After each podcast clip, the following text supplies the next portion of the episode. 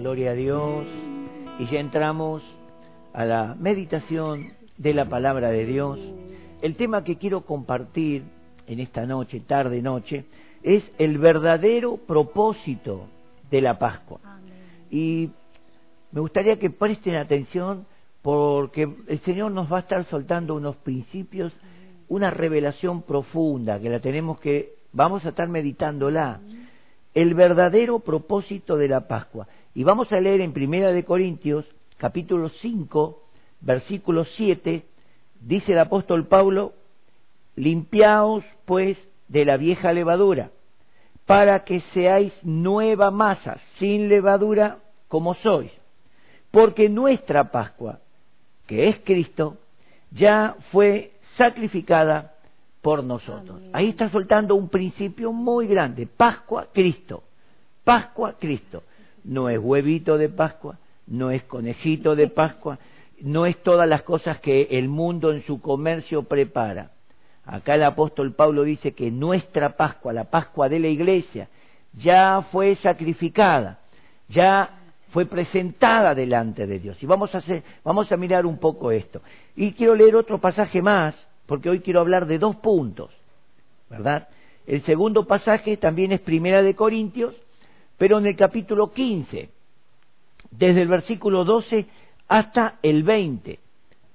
Primera de Corintios 15, 15, 12 al 20 dice, pero si se predica de que Cristo resucitó de los muertos, ¿cómo dicen algunos entre vosotros que no hay resurrección de muertos? Porque si no hay resurrección de muertos, tampoco Cristo resucitó. Y si Cristo no resucitó, Vana es entonces nuestra predicación, vana es también vuestra fe, y somos hallados falsos testigos de Dios, porque hemos testificado de Dios que Él resucitó a Cristo, al cual no resucitó, si en verdad los muertos no resucitan, porque si los muertos no resucitan, tampoco Cristo resucitó. Y si Cristo no resucitó, vuestra fe es vana, aún estáis en vuestros pecados. Entonces, también los que durmieron en Cristo perecieron. Si en esta vida solamente esperamos en Cristo, somos los más dignos de conmiseración de todos los hombres. Pero el versículo 20 cierra todo. Más ahora, Cristo ha resucitado ha resucitado de los muertos. Primicias de los que durmieron fue hecho. Quiero orar contigo. Padre, esta palabra profunda que trae revelación al espíritu y a la mente espiritual, que la mente natural no lo va a entender como tú dices en tu palabra, pero hablo a aquellas personas que están conectadas a tu espíritu, Señor, y aquellas personas que tengan que entender, yo te pido que les abras el entendimiento para que comprendan el verdadero significado de la Pascua. Oro en el nombre de Jesús. Amén. Amén. Entonces, lo primero que quiero hablar de estas dos cosas, lo primero es la importancia de la Pascua. Y la segundo es la resurrección de Cristo. Dos cosas fundamentales de nuestra fe todo lo que podamos hacer, si estas cosas no están incluidas y son parte de nuestra vida espiritual, todo lo demás es liturgia, todo lo demás es una religión evangélica y todo lo demás lo hacemos como cada uno le parece, algunos de esta forma, otros de otra. Pero lo importante, hagamos como lo hagamos, ¿verdad? Con canciones, sin canciones, eh, en una iglesia, eh, en una célula, hoy, en nuestro altar familiar hagamos, como lo hagamos, lo importante es recordar la muerte de Cristo y la resurrección de Cristo. Y la muerte de Cristo tiene un valor muy importante porque tuvo, vino con un fin de cumplir algo eterno. Y quiero hacer un poquito de memoria. Cuando Dios creó al hombre, ya tenía preparado en su conocimiento, ¿verdad? Tenía preparado todas las cosas. Dios sabía que el hombre una persona libre, con poder, con dominio, una persona con autoridad, no iba a querer seguir sujeto o obedeciendo Y este es el gran problema que hay en las iglesias, que cuando las personas crecen en alguna autoridad, ya no quieren ser gobernados, ya no quieren ser dirigidos, ya no quieren aceptar consejos. Entonces, Dios, para no perder al hombre, a su criatura, creado a su imagen y semejanza, Dios diseñó un plan redentor. Entonces, la muerte de Cristo es el principio del plan redentor de Dios. Y quiero decirte algo, su muerte es la acción de entregar sangre, su sangre que sea vertida. Nosotros podemos decir, ¿por qué sangre? Muy sencillo. La sangre es la vida del cuerpo. La persona sin sangre no puede vivir. Tiene que estar conectadas a máquinas y, y nosotros tenemos un hermano en la iglesia que tiene, como conocemos tantas personas, que tienen un problema de los riñones que no funcionan, su sangre se contamina y esa sangre tiene que pasar por unas máquinas, tiene que ser dializada. ¿Qué importancia tiene la sangre para el cuerpo? Si ese tratamiento no se hace, la persona muere indefectiblemente. No hay esperanza. Gracias a Dios por la ciencia. Bendecimos a las personas, a los que están allí, siempre ocupados, como estamos escuchando en este tiempo, ocupados por la salud. Pero ah, volviendo a esto, es la ofrenda perfecta de Dios. Cuando hablamos de sangre, estamos hablando de, de testimonio, algo que representa al hombre. Cuando hablamos de la sangre, nuestro linaje, la sangre, hablando de linaje, estamos diciendo que los que vienen de mis lomos, o sea, de nuestro matrimonio, los que vienen llevan nuestra sangre, nuestro ADN. Los hijos, los nietos y así se va extendiendo la humanidad. Pero la sangre tiene que ver con el testimonio de vida. La, palabra de Dios dice en Apocalipsis, capítulo 19, versículo 10, el, eh, Juan, cuando recibe la gran revelación de lo que está sucediendo, eh, se postra a los pies del ángel para adorar. Y el ángel de Dios le dice, no, no, no, no me adores a mí, adora a Dios. Porque el testimonio de Jesús es el espíritu de la profecía. Quiere decir que sin Cristo no hay Biblia. Si sacamos a Cristo del medio, pongamos cualquier persona, nos, nos desvía de Dios. El único testimonio que tenemos en la tierra que nos relaciona con Dios es Cristo Jesús. Él mismo dijo en San Juan 14, 6, yo soy el camino, yo soy la verdad y yo soy la vida. Nadie puede venir a Dios el Padre si no es por mí. Las religiones levantan personas, honran próceres, eh, personas religiosas, algunos ya los ponen como herederos del cielo, como eh, tantas cosas. Pero escuchen algo, no quiero que nadie se ofenda. Todos los que son seguidores de María y sirven a María y adoran a María y ponen a Jesús en segundo lugar. No habría María sin Jesús. No es que no habría Jesús sin María. Si Cristo Jesús no hubiese aceptado el plan de Dios de redimir a la humanidad, Dios no buscaría una mujer para enviar a su hijo. Porque la misma Biblia en Isaías dice, la Virgen concebirá y dará a luz un hijo y le pondrán por nombre Emanuel. Esto es Dios con nosotros. Entonces, Jesucristo es el centro. Pasado, presente y futuro es Cristo. No hay otro. Vuelvo a repetir el pasaje de Hechos 4:12 que dijo el apóstol Pedro, y en ningún otro hay salvación. El único nombre que fue dado al ser humano por el cual podemos ser salvos y tomar todas las bendiciones de Dios es Cristo Jesús. No hay otro nombre. Haciendo un poco de historia, acerca de la ofrenda de sangre, cuando el pueblo de Israel estaba esclavo en Egipto, 430 años, Dios envía a Moisés. Dios se glorifica a través de Moisés con las diez plagas que mandó sobre Egipto hasta que Faraón, quebrantado, dijo que el pueblo se vaya. Dios, antes que el pueblo salga de Egipto, Dios constituyó allí la Pascua. Dios determina en el mes de Nisan, este será el primer mes para ustedes.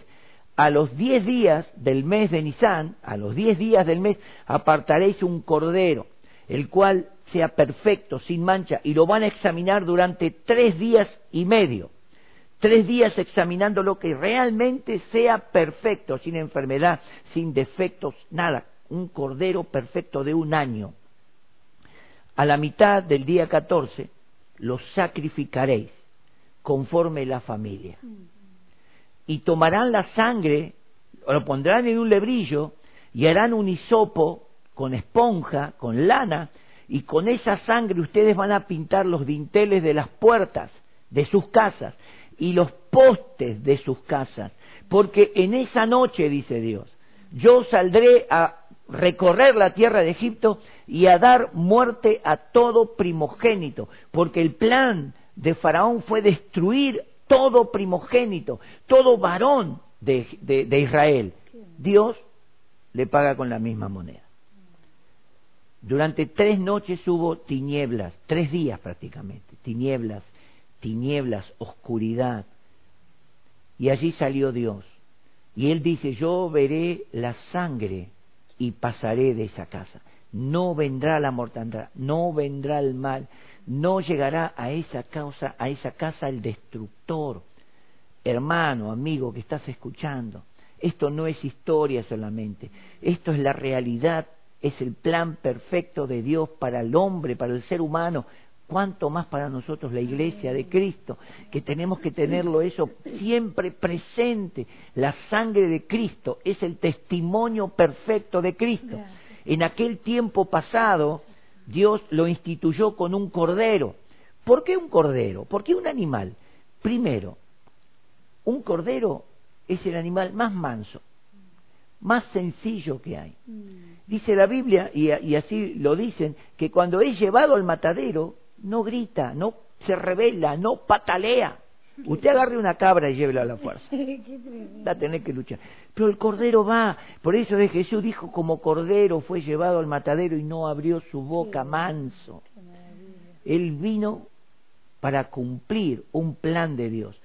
Desde ese día Dios establece sobre el pueblo de Dios, en ese tiempo Israel, sobre el pueblo de Dios todos los años, en el mes primero, el mes de Nisan, a los catorce días sacrificaréis el cordero y haréis memoria por vuestras generaciones, diciendo, esta es la sangre del pacto que Dios estableció para su pueblo, la cual nos ha sacado de la esclavitud, de tierra de servidumbre, de tierra de muerte, de tierra de dolor, y nos libró, nos sacó con mano fuerte a darnos una tierra nueva. ¡Qué tremendo! Todo eso es historia, pero tiene un, significado muy profundo. La práctica continuaba todos los años, todos los años. Escuchen, aún Cristo Jesús, cuando estuvo en su ministerio, cuando comenzó su ministerio, él participó de la Pascua. Podemos ver varias veces que Jesús compartió la Pascua.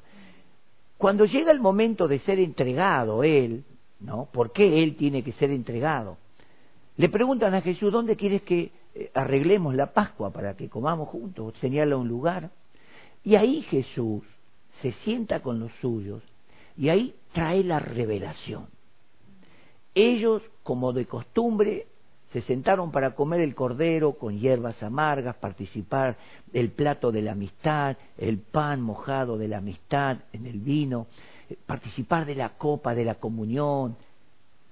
Y Jesús los mira y les dice, en esta noche alguien me va a traicionar. Bueno, ahí comienza todo ese plan, ese plan. Nosotros nos enojamos con Judas, ese traidor, pero hay un plan establecido. Mm. Eh, no fue Israel, fue Dios el que planificó, no fueron los romanos los que mataron a Jesús. Jesús dijo, nadie me quita la vida, yo mismo pongo mi vida para el sacrificio, para cumplir ese sacrificio perfecto. Todo esto era necesario practicarlo hasta que Jesús realmente murió en la cruz del Calvario. Desde ese momento ya Dios no tomaba en cuenta ninguna sangre, ningún sacrificio por expiación, nada, nada para Dios tenía valor, solamente la sangre de Cristo Jesús, algo que Dios estableció. Y acá podemos leerlo en Juan capítulo 1, versículos 29 y 36. El versículo 29 dice Juan 1, 29. El siguiente día vio Juan a Jesús que venía a él y dijo, He aquí el Cordero de Dios, que quita el pecado del mundo.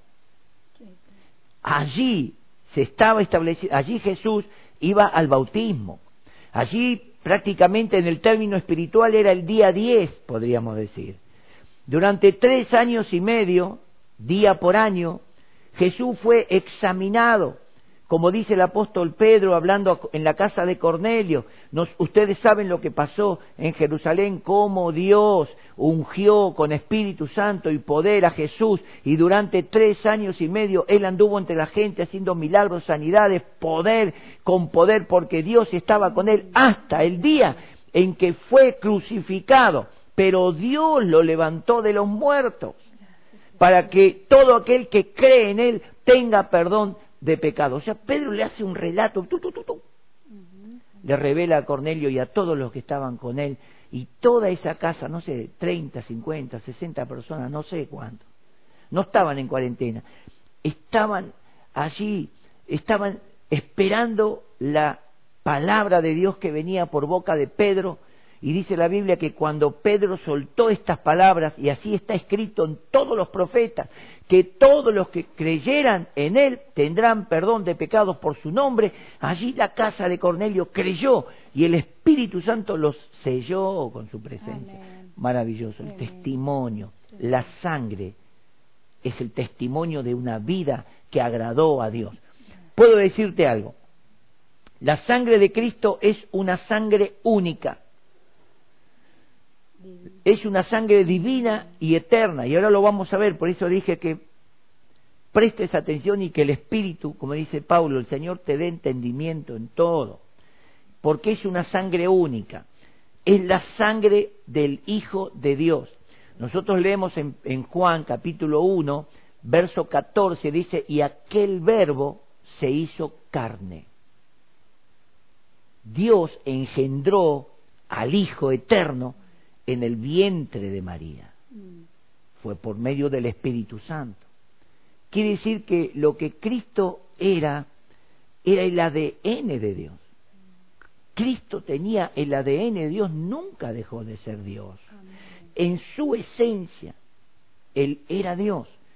Pero como dice Filipenses capítulo 2, versículos 6 y 7, se despojó sacó todo lo que pertenecía en su naturaleza, su poder, su grandeza, su gloria, su magnitud, él lo dejó todo para hacerse hombre.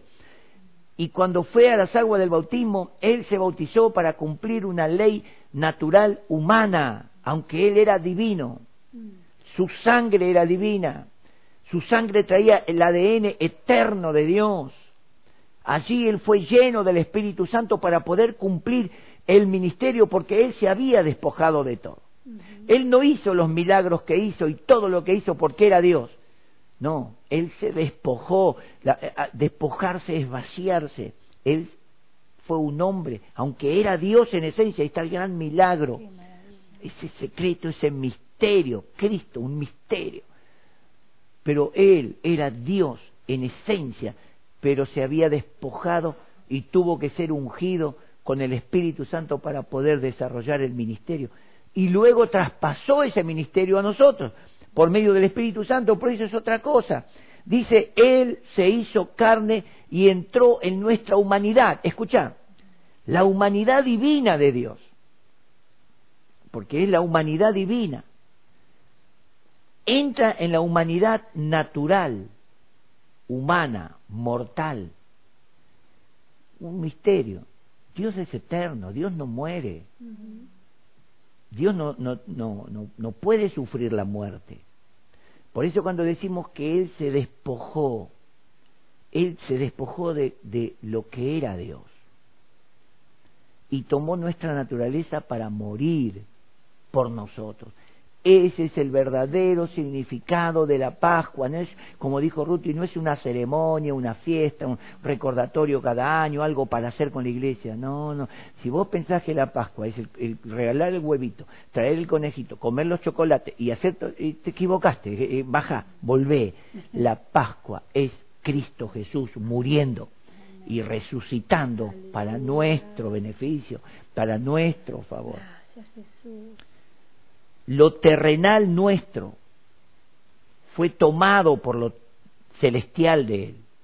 El apóstol Pedro, el apóstol Pablo, dice en Romanos eh, que lo, primero es lo, eh, perdón, en Primera de Corintios, que primero es lo, natural, luego lo espiritual. Dios creó a Adán de la, de la tierra y fue carne.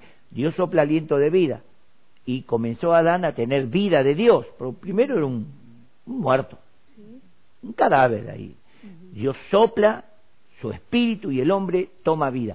En Cristo fue diferente. Primero espíritu vivificante, luego Él se hizo carne, tomó nuestra naturaleza para perfeccionar nuestra naturaleza.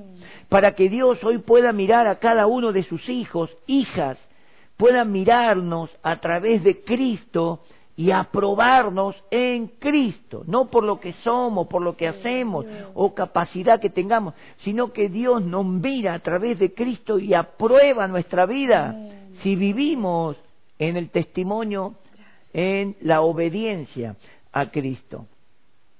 Digo esto sin temor a equivocarme, porque la palabra de Dios lo declara. En Hebreos capítulo 9, versículo 13 al 15, Vamos a compartir bastante la palabra de Dios para que se nos aclare. Hebreos 9, del 13 al 15 dice, porque si la sangre de los toros y de los machos cabríos y las cenizas de la becerra, rociadas a los inmundos, santifican para la purificación de la carne, cuanto más la sangre de Cristo, escuche, el cual mediante el Espíritu eterno, ni principio ni fin, ni principio ni fin, el cual mediante el Espíritu eterno se ofreció a sí mismo, sin mancha a Dios, limpiará vuestras conciencias de obras muertas para que sirváis al Dios vivo. Así que, por eso es mediador de un nuevo pacto, para que interviniendo muerte para la remisión de las transgresiones que había bajo el primer pacto, los llamados reciban la promesa de la herencia eterna. La sangre de Cristo limpia. Nosotros leemos en Primera de Juan 1.9 dice, si confesamos nuestros pecados, Él es fiel y justo para perdonarnos nuestros pecados y limpiarnos de toda maldad. Escucha, escucha. Todos somos pecadores por naturaleza. Y todos tuvimos que venir un día, escuchar el mensaje, recibir a Cristo, confesar que éramos pecadores, pedirle perdón y aceptar por la fe la limpieza. Pero nosotros aceptamos la limpieza, escucha, a la limpieza de nuestros pecados por fe, porque en nuestra conciencia, en nuestra mente, los recuerdos están. Pero esos recuerdos no nos condenan. Yo me acuerdo de todos mis pecados antes de Cristo y algunos que cometí estando ya en Cristo. Pero después de cada uno uno se arrepintió, pidió perdón y muchas veces con lágrimas, aceptando el derramamiento de la sangre, el testimonio de Cristo a mi favor. Y, y ahí está el milagro, limpiará vuestras conciencias de pecados pasados, de obras muertas. Dios quita la culpa. Dios quita de nuestra conciencia. Ahora vamos a algo más fuerte. Dios quita en esta tierra de nuestra conciencia la carga de la culpa. Mm. ¿Cuánta gente tendría que venir a Cristo y entregarle su culpa? Decirle, Señor, soy culpable de esto, soy culpable de aquello. Yo pequé, como dijo David, yo solo he pecado contra Dios. Y pedirle a Dios perdón. Inmediatamente la sangre de Jesucristo, el testimonio por el Espíritu Eterno, esto es un milagro. el Espíritu Eterno toma el testimonio de Jesús y provoca algo en nuestra conciencia hacia Dios y Dios borra nuestro pecado. Cuando estemos en la presencia de Dios, todo pecado real cometido, pero arrepentido, confesado y perdonado, en Dios no hay memoria. Porque Él hizo ese pacto con nosotros. Él envió a su Hijo a morir para que su sangre, su testimonio, esté a nuestro favor. Por eso digo, cuando nosotros pedimos perdón a Dios y nos acercamos a Dios por medio de Cristo, Dios nos ve a través de su Hijo. Él no ve nuestros errores, Él no ve nuestras faltas, todo pecado confesado, todo pecado arrepentido, dice la sangre de Jesucristo, su Hijo, nos limpia de todo pecado. Ahora, Juan, primera de Juan 1.7, dice si andamos en luz, en la verdad, en la revelación de la palabra, como Él está en la revelación, en la luz, tenemos comunión. Yo no puedo tomar comunión con alguien que, que no aprueba esto. Mm. Yo no puedo vivir en comunión religiosa o espiritual con alguien que no acepta este acto de Dios de redimir al hombre a través de Cristo. Si tiene otro, otra, otra fe o tiene otra doctrina, no podemos tener comunión, porque está la verdad con el error, y, no, y la verdad y el error no pueden estar juntos. La verdad es la luz de Dios que ilumina nuestra mente para que entendamos lo que Dios ha hecho. Y lo importante es esto. Yo sé que cuando me presente delante de Dios, y te voy a contar algo que hago yo. Cuando me presente delante de Dios, Dios va a juzgar todas mis obras, ¿verdad? Las no arrepentidas, lo que yo no pedí perdón, eso queda anotado en el libro de las memorias. Pero lo que yo reconocí como mi pecado y le pedí perdón y me aparté de ese pecado, eso queda borrado Delante de Dios no hay memoria. Algo que uso yo muchas veces. Llegar a Dios al final, en la noche, a veces cuando me acuesto y reviso mi mente, las malas intenciones. Porque en Romanos capítulo 2, versículo 15, dice que Dios juzgará las intenciones, los secretos de los hombres, las intenciones de los hombres conforme a mi evangelio. Entonces, qué bueno es acostarse y decir, o, o, estar antes de ir a, dormir, decir, Señor, voy a limpiar mi mente. Tuve esta intención, tuve estos pensamientos y te pido perdón, fui tentado, tuve malas intenciones, porque Dios va a juzgar las intenciones, ¿verdad? No nos va a condenar en aquel día, pero las intenciones van a ser manchitas yo no quiero tener manchita. Quiero que la sangre de Cristo me limpie. Varón, mujer, hermano en Cristo, amigo que estás escuchando, este es el tiempo de venir a Dios por medio de Cristo, aceptar que la Pascua es Cristo muriendo por nosotros, cumpliendo el plan eterno de Dios. ¿Por qué digo que Jesucristo, la sangre de Cristo es sangre divina? era sangre, permítanme decir, sangre de Dios. Te voy a decir como sangre de Dios. Cristo no dejó de ser Dios.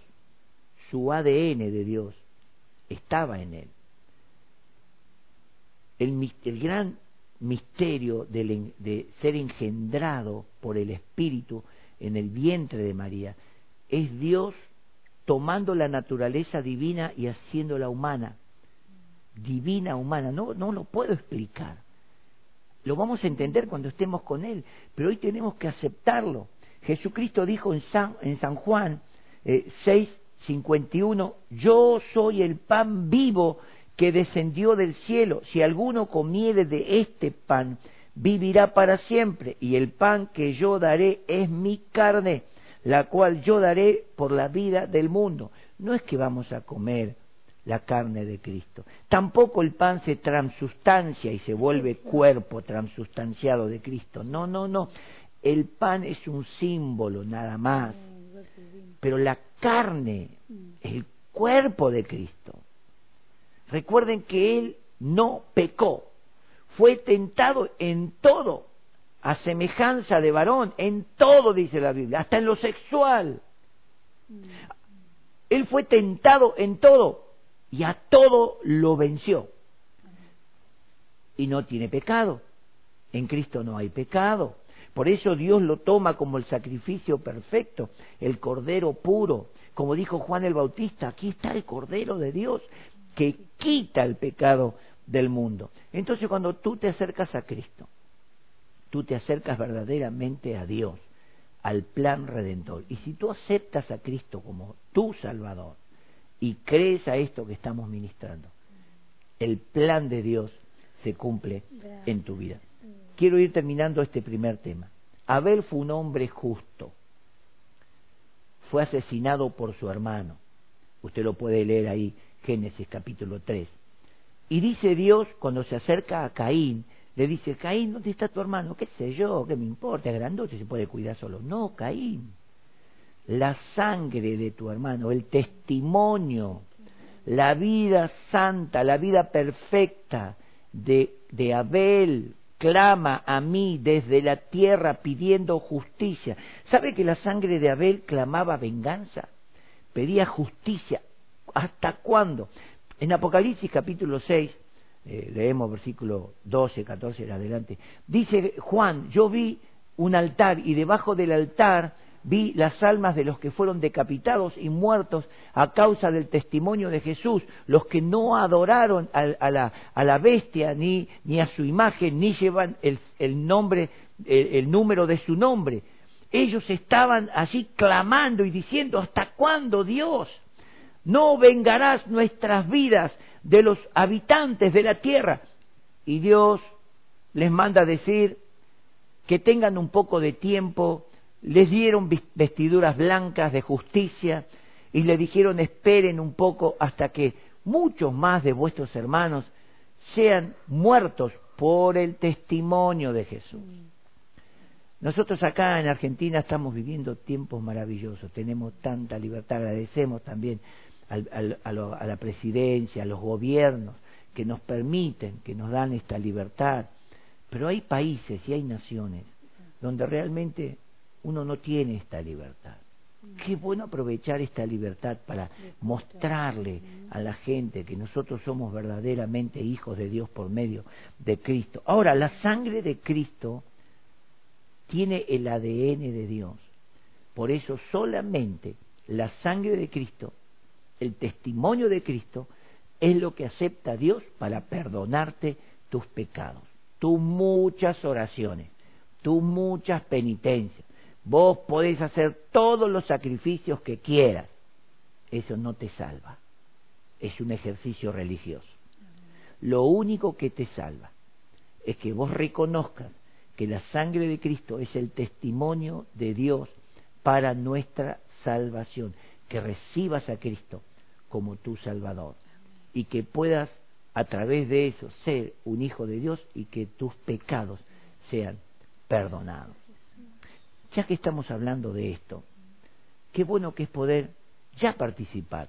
Luego de la cena voy a tocar el segundo punto, pero vamos a participar, voy a pedir a la pastora, ella va a estar ministrándonos la cena del Señor. Estate ahí preparado con esa mesa preciosa que seguramente preparaste con tanto entusiasmo. La verdad, la verdad, hermanos, qué, qué hermoso tiempo, qué palabra. Esto nos anima, nos alienta a seguir adelante, a, esa esperanza que tenemos en el Señor y esa, como dijo el pastor, verdad, qué hermosa libertad. Hoy, bueno, eh, tenemos que entender que estamos como encerrados en casa, pero vamos a tener esa libertad de estar abrazarnos y estar en esa eh, comunión y participar juntos en la iglesia. Pero mientras tanto, qué bendición que podemos tener desde aquí este tiempo. Y es verdad, como dijo Ruti, que han subido fotos preciosas de la mesa y yo ya quiero ya quiero ir a la palabra en, en 1 Corintios capítulo 11 eh, que habla acerca de la institución de la cena del Señor. Ruti, el pastor, ya compartieron que esto es un símbolo este pancito, este, este vino que vamos a compartir, es para recordar lo que nuestro hermoso Señor sufrió allí en la cruz, derramó, dice, hasta su última gota de sangre, por amor a nosotros, para perdón de nuestros pecados. ¿Cómo no vamos a estar felices y contentos y agradecidos como hijas e hijos? Esto es tremendo lo que Dios está haciendo. Y vamos a la palabra, mira lo que dice.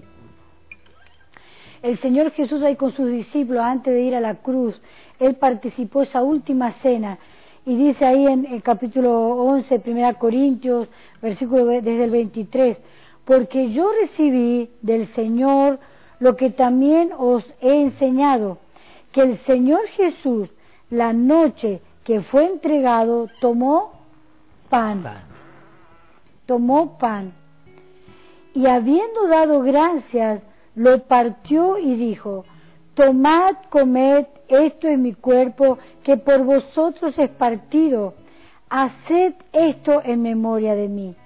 Asimismo tomó también la copa. Mm. Amén.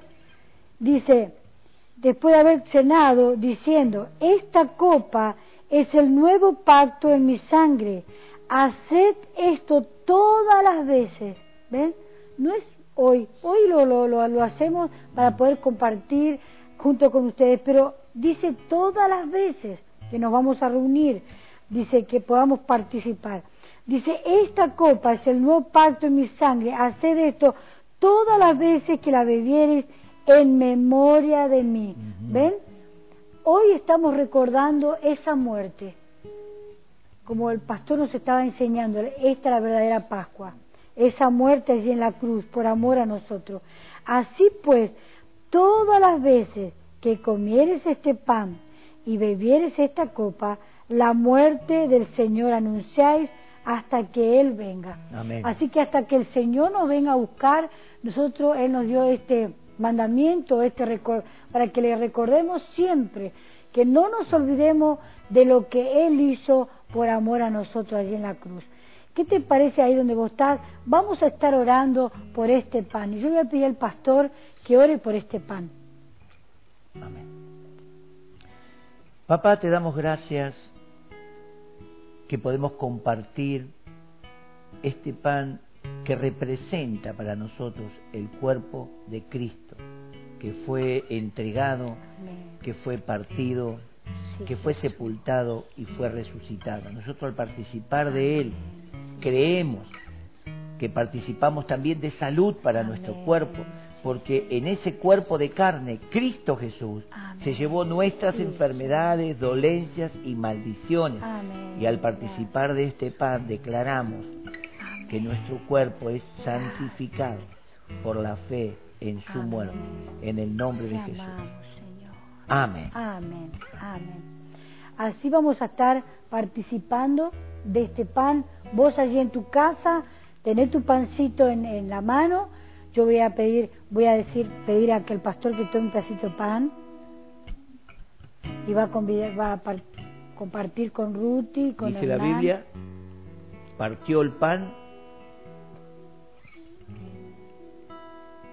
y les dio diciendo, coman de él todos, esto es mi cuerpo. Hermanos, coman esos panes preciosos que ustedes prepararon. Participe del pan con libertad. Se trata de Cristo y todas las cosas rendidas a Él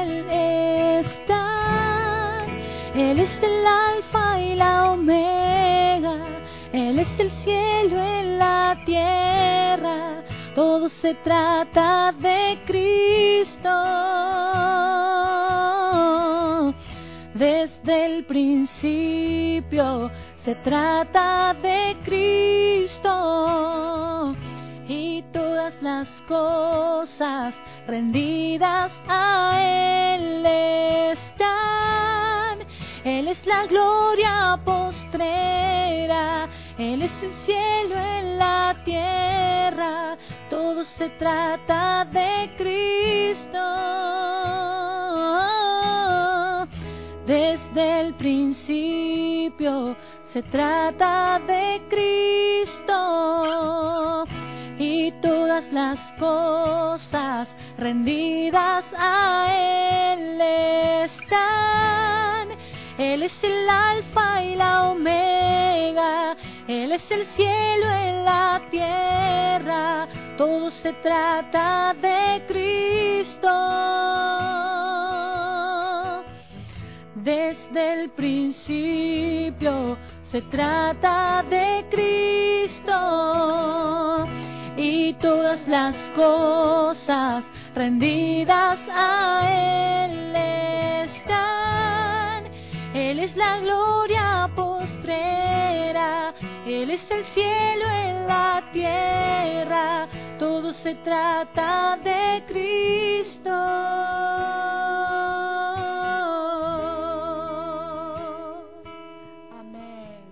También dice que tomó la copa después que hubieron cenado y dijo, tomen de ellas todo, dice, ¿no? Así que vamos a participar, vamos a estar orando por esta copa, Padre. Gracias porque tú allí en la cruz derramaste tu hermosa sangre, como estamos escuchando en esta noche, tu preciosa palabra. Señor, y tú hiciste un pacto con tu pueblo, con tus hijos, Señor, que cada vez que conmemoramos esta cena al Señor, que participamos de esta cena, Señor, nos recordamos de tu muerte allí en la cruz, de esa preciosa sangre, Señor, que fue derramada por mí, por cada uno de aquellos que te creen a ti. Señor, que este pacto, que esta sangre pueda limpiar cada corazón, cada conciencia, cada mente, cada cuerpo en esta noche. Declaramos sanidad en el nombre de Jesús.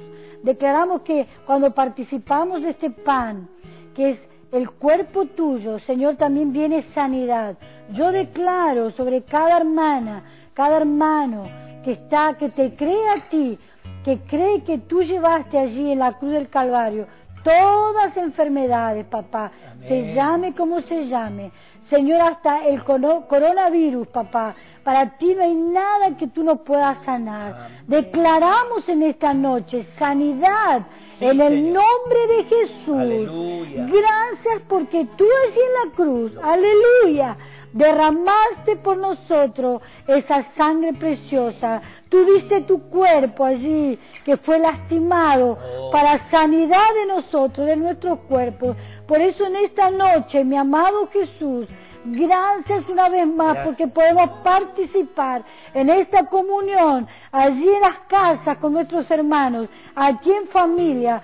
Por eso, papito amado, muchísimas gracias por este tiempo precioso. En el nombre de Jesús, amén y amén. Participamos de esta, de esta sangre, de este, de este vino que es la sangre de Jesús.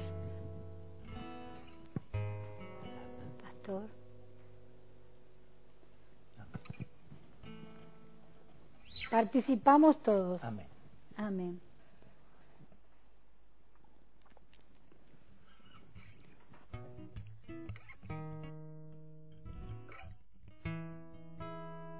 Amén, hermanos.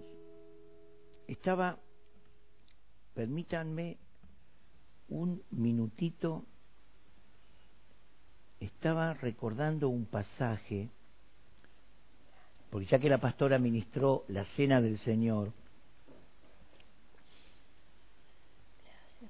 Sí. Bien. Perfecto. Ya lo encontré. Ya lo encontré. Bueno, quiero seguir hablando un poco acerca de lo que es la resurrección de Cristo, ¿verdad? Yo dije lo, importante de la cena del Señor. Es el testimonio del Cordero de Dios que fue entregado, Cristo. Ahora quiero hablar acerca de la resurrección, que es lo segundo de gran importancia. La resurrección no fue solamente se levantó de los muertos. Escuchen, cuando Cristo estuvo en el ministerio en la tierra, inclusive hemos leído en estos días, los profetas también resucitaron personas, pero los resucitaban, los volvían a esta vida pero al tiempo volvían a morir. En el ministerio de Jesús, cuando Él estuvo en la tierra, resucitó muchísimas personas que luego en el tiempo murieron. Lo mismo sucedió con los discípulos como la iglesia de hoy, que son resucitados, pero un día van a volver a morir. Porque eso es simplemente una resurrección de volver a la vida.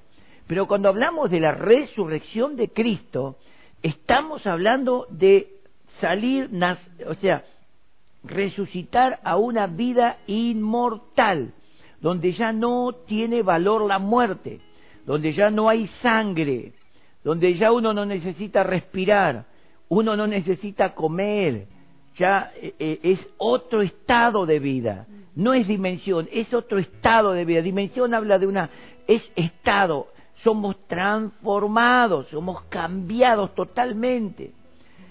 Quiero decirte algo, Primera Tesalonicenses, capítulo 4, versículo 13 al 18, el apóstol Pablo le habla a los tesalonicenses para animarlos, porque se estaba diciendo por ahí que los que murieron, Cristo no vino, y los que murieron, chao, se fueron, se perdieron, no hay más esperanza.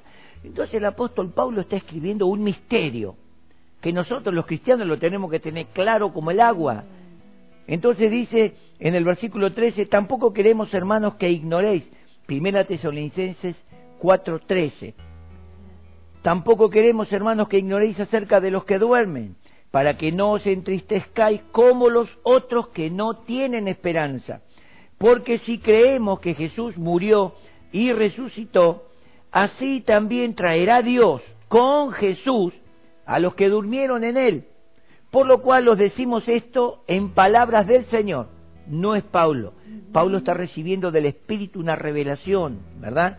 Que nosotros, los que vivimos, que habremos quedado hasta la venida del Señor, no precederemos a los que durmieron, porque el Señor mismo, con voz de mando, con voz de arcángel y con trompeta de Dios descenderá del cielo, y los muertos en Cristo resucitarán primero, luego nosotros, los que vivimos seremos, que hayamos quedado, seremos arrebatados juntamente con ellos en las nubes para recibir al Señor en el aire y así estaremos siempre con el Señor. Por tanto, alentaos unos los unos a los otros con estas palabras. Tenemos una gran seguridad, hermanos. El apóstol Pablo está diciendo, hermanos, la resurrección de Cristo es algo único. No, no tiene que ver con ninguna resurrección o vuelto a la vida de nadie. La resurrección de Cristo, Él resucitó para vida eterna. Podemos ver un testimonio chiquito que cuando él en su, en su vida, después de resucitado, caminó 40 días apareciéndoseles a los discípulos en diferentes ocasiones. Dos veces se relata que apareció en la casa donde estaban ellos reunidos y apareció así, estando ellos reunidos, estaban en una ronda charlando, él se aparece en medio, se materializó. Tremendo. Parece una película de Hollywood de ciencia ficción o ahora de, de X-Men. No, no, no, no es nada de eso. Él entró a una vida inmortal, eterna, de gloria. No tiene límites. Nada, nada, nada lo puede limitar. Después que Él los ministró, que les soltó palabra, así como apareció, se fue delante de ellos. Luego aparece a, a dos que iban camino de Maús, igual, les habló todo el camino. Luego ellos lo invitan a quedarse en la casa, ni sabían que era Jesús. Estaban tan abrumados por el dolor, la angustia y por el, como diciendo, qué fracaso. Seguimos a Jesús, qué fracaso. Entonces Jesús los reprendió por el camino. Qué duros que son para entender, para saber y creer todo lo que está escrito. Cuando lo, invitan en la casa, él toma el pan. Y como siempre hizo, como de costumbre, cuando él dio gracias, se le abrieron los ojos y lo reconocieron. ¿Qué hizo Jesús? Desapareció. Una vida de gloria, una vida inmortal, sobrenatural, una vida que no puede entrar a nuestro entendimiento. Por eso dije al principio que el Espíritu Santo pueda ministrar la vida y la mente espiritual en ti porque la mente natural no lo puede aprobar. La mente natural no percibe las cosas que son del espíritu. Nosotros somos personas espirituales, aunque caminamos en un cuerpo natural de carne, pero ya no pertenecemos más a la vida natural.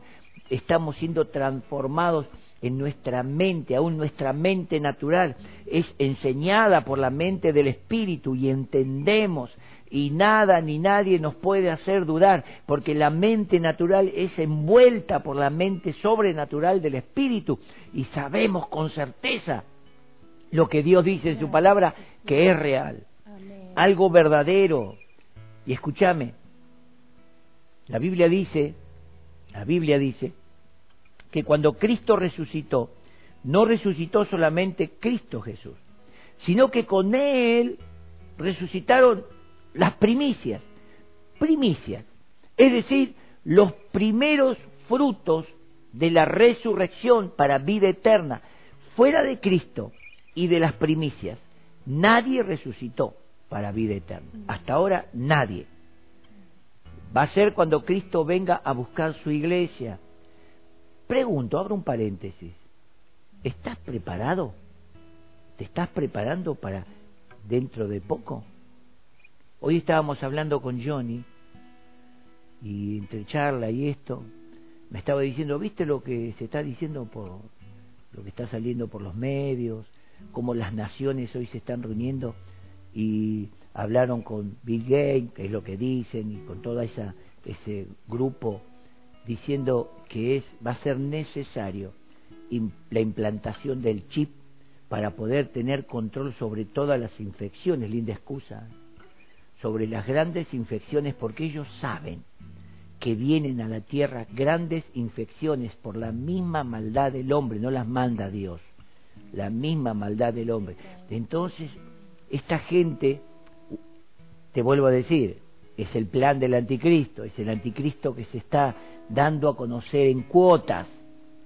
Él no viene efectivo, él viene en cuotas. Ya se va a manifestar, ya lo van a ver, yo no. Lo van a ver cara a cara y se van a tener que postrar y van a tener que aceptar el rigor, la crueldad de ese tipo. Pero yo, gracias a Dios, tengo promesa de vida eterna. Quiero decirte en Mateo capítulo 27, quiero mostrarte que otros también resucitaron con Cristo para vida eterna, para no morir más. San Juan capítulo 27. ¿Lo tiene ahí? Mateo. Eh, Mateo, perdón, capítulo 27. ¿Lo tiene? Verso 52. Y se abrieron los sepulcros y muchos cuerpos de santos que habían dormido se levantaron y saliendo de los sepulcros después de la resurrección de él, vinieron a la santa ciudad y aparecieron a muchos no eran los muertos vivos, no eran los zombies, eran personas que, que tomaron por las primeras personas que tomaron el cuerpo de gloria de Cristo. Voy a terminar en serio, les prometo que cierro la Biblia, no voy a hablar. Tomaron el cuerpo de gloria, son las primicias, juntamente con Cristo, ellos están allí en el cielo ante el trono del Padre, porque son primicias exclusivas. Cuando Cristo entró a la presencia del Padre para dar testimonio de su vida de poder y de, vida eterna, estas personas entraron con Él, primicias de los que durmieron ese hecho. Quiero decirte algo, primera de Juan, capítulo 3, versículo 2, dice, amados, ahora somos hijos de Dios. Aún no se ha manifestado lo que hemos de ser, pero sabemos que cuando Él se manifieste, seremos transformados, seremos semejantes a Él, porque le veremos como Él es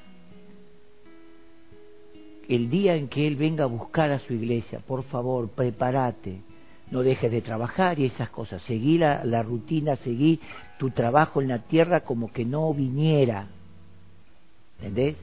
Pero prepárate en vida de santidad, en vida de honor, en virtud para Dios, como que Él viene ya, como que esta noche, a las doce de la noche, Él viene a buscar su iglesia. Seguimos todo normal, pero preparados para su venida. Dice Juan, cuando le veamos, cuando Él aparezca en los cielos y nos llame, vieron que Tesalonicense dice con voz de mando, con voz de arcángel, con trompeta de Dios, aparecerá en los cielos. Los muertos en Cristo primero se levantarán de los sepulcros como las primicias, hay una señal, hay una evidencia, y luego nosotros, los que estemos con vida, seremos transformados en un abrir y cerrar de ojos. Aunque muchos digan, qué locura la que creen, yo lo creo. Yo lo creo porque hay evidencia, hay evidencia. El apóstol Pablo en Primera de Corintios capítulo 15 dice que él después de resucitado caminó y apareció a Pedro, después a los once, después apareció a Cefas y después nuevamente a todos los discípulos, los once con todos los discípulos juntos y después a más de quinientos testigos juntos. Él se apareció resucitado.